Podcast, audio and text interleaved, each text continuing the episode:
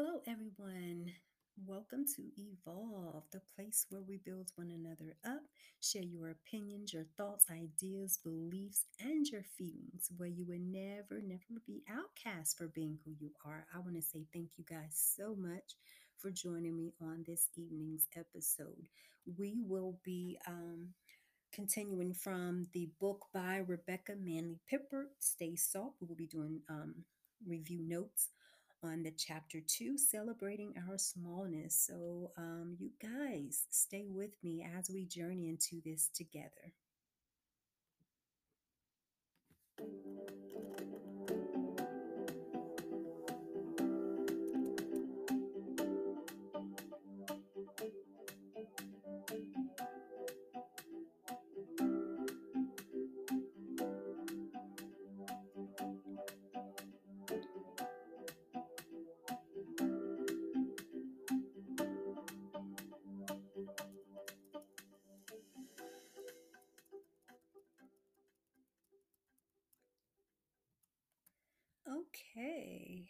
Well, um, before we begin tonight's episode, I wanted to um, say thank you to those who ordered tickets for the book study.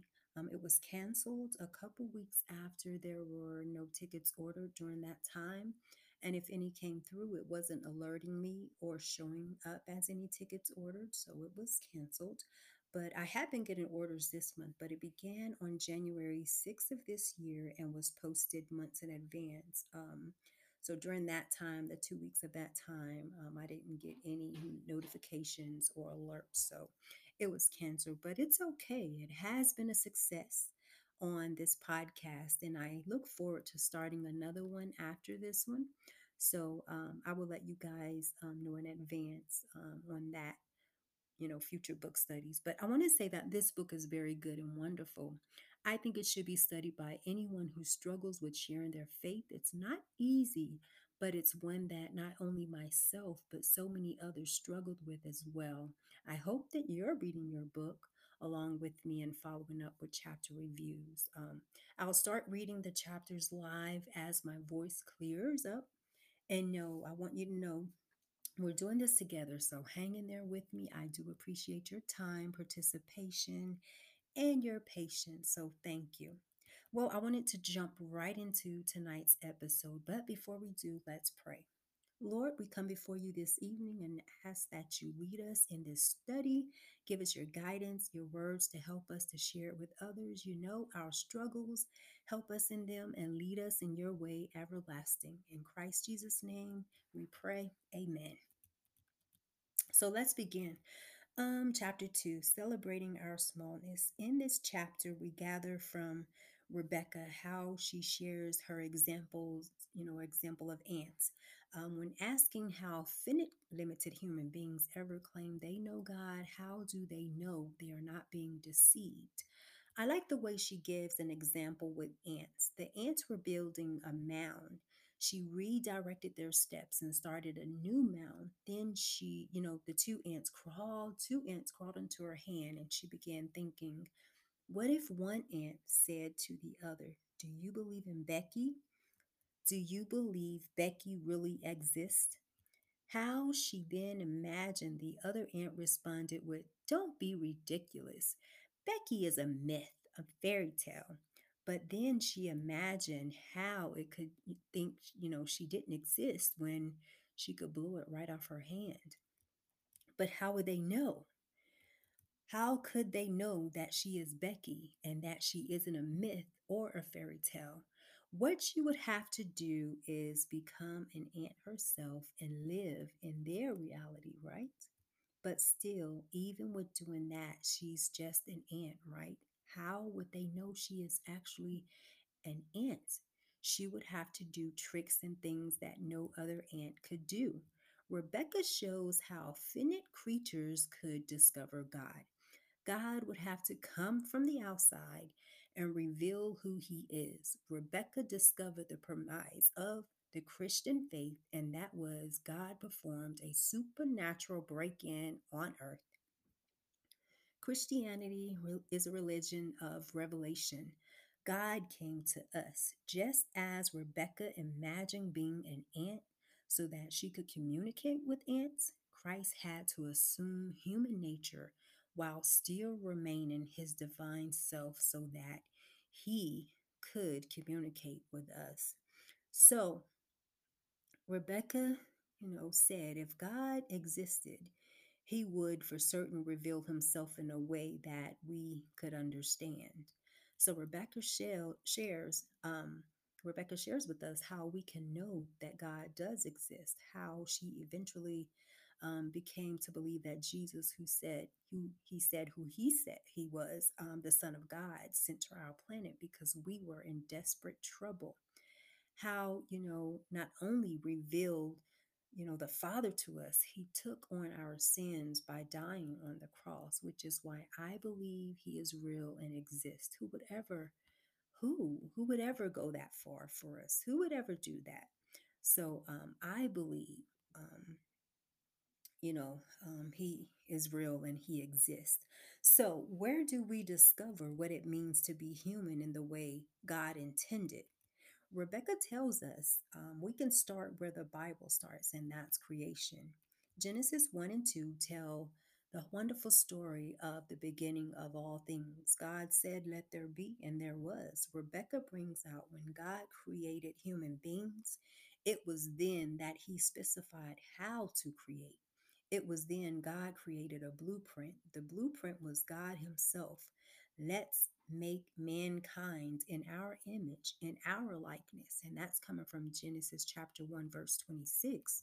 God made humans to reflect his nature so that we can serve and glorify him. She shares with us the fact that we are created in the image of God for the glorious reality of being in permanent fellowship with him to be dependent upon and discover our meaning from and with God is very good. God says so in Genesis chapter 1, verse 3. Yet it is one of the first things that Satan seeks to dismantle.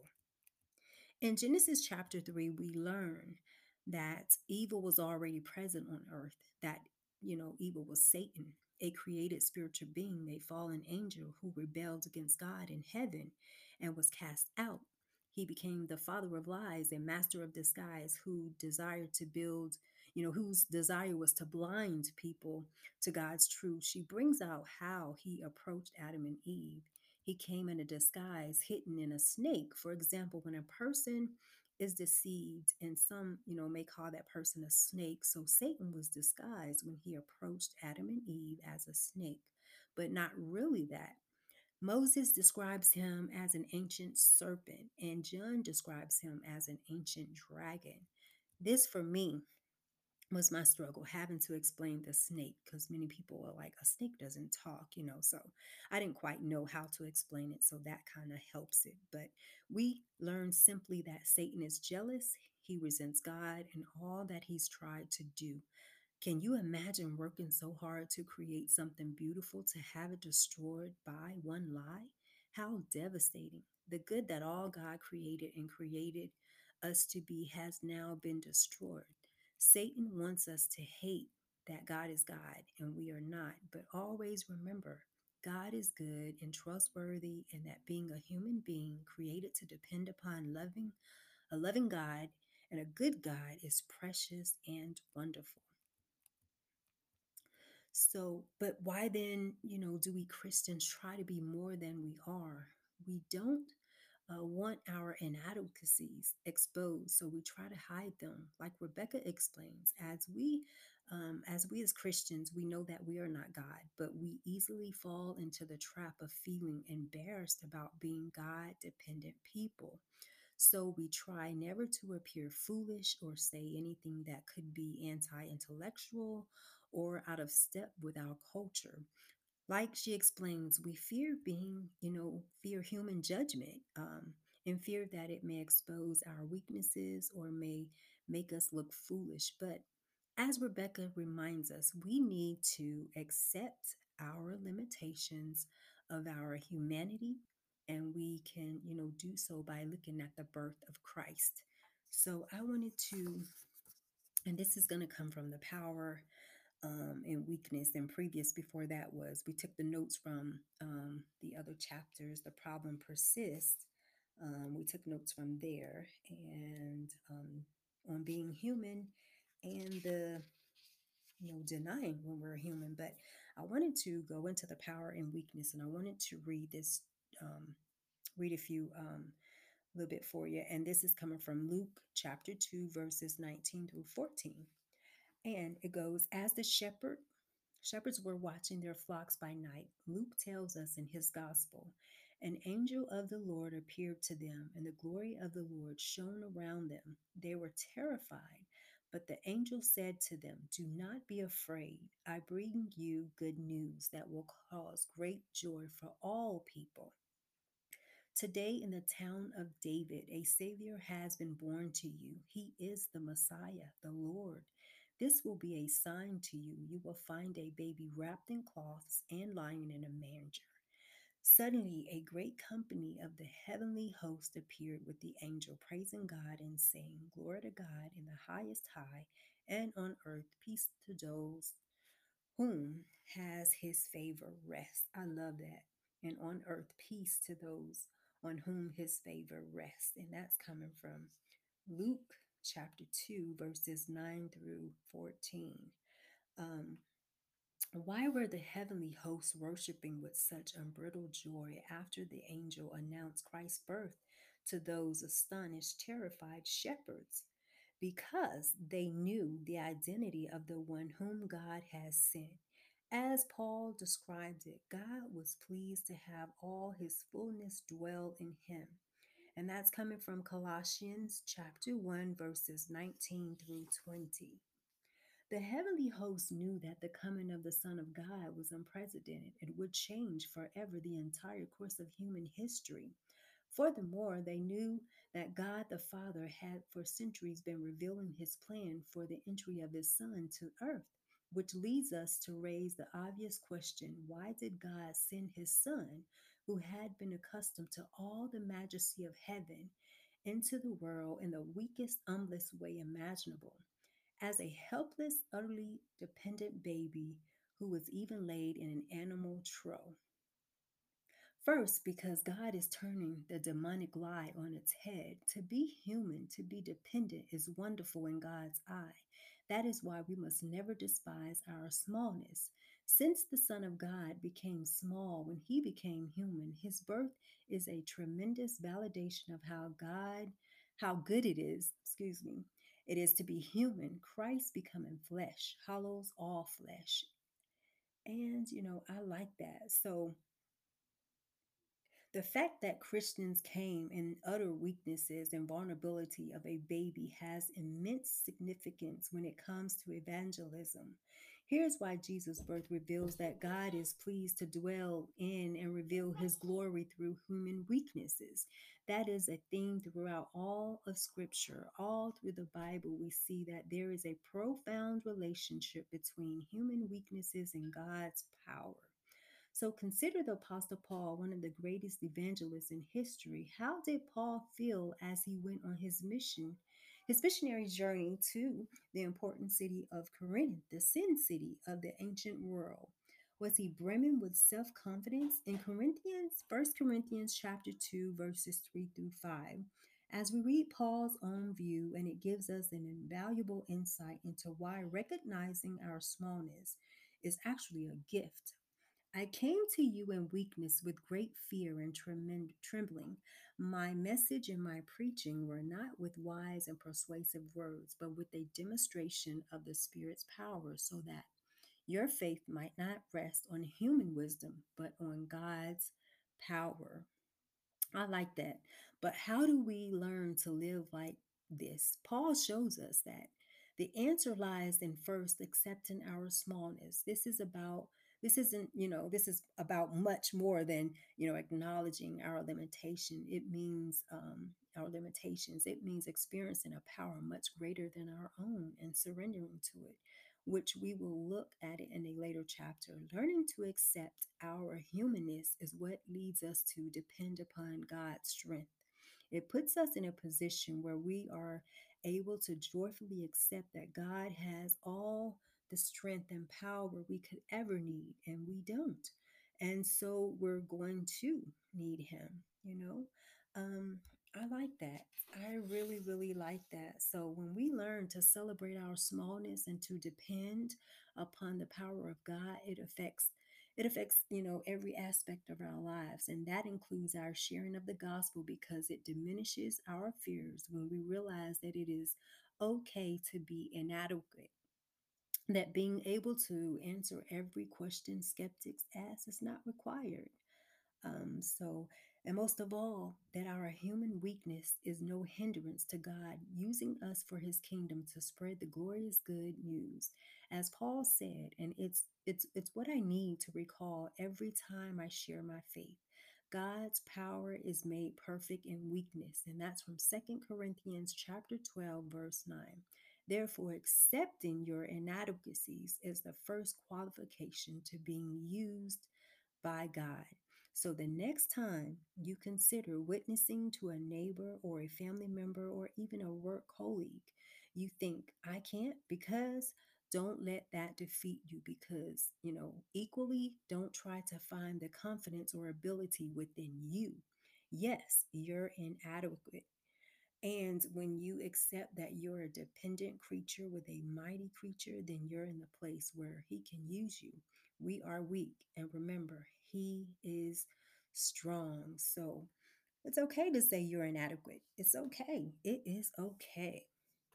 So let's go over um, the questions for reflections. I'm going to um, do those. I did a couple of them. I didn't do, I don't think I did all of them, but I did a couple. So, number one is In what ways can you acknowledge and celebrate your dependence on God?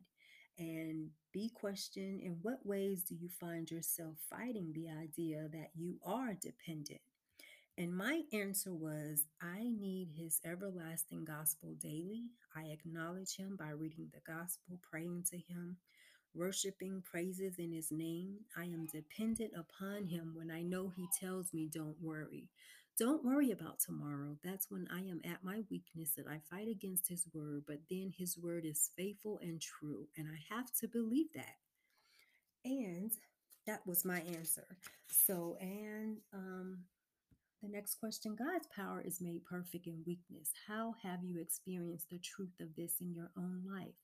How does knowing that God uses us in our weakness strengthen you in evangelism? And if you instinctively resist that idea, why is that, do you think?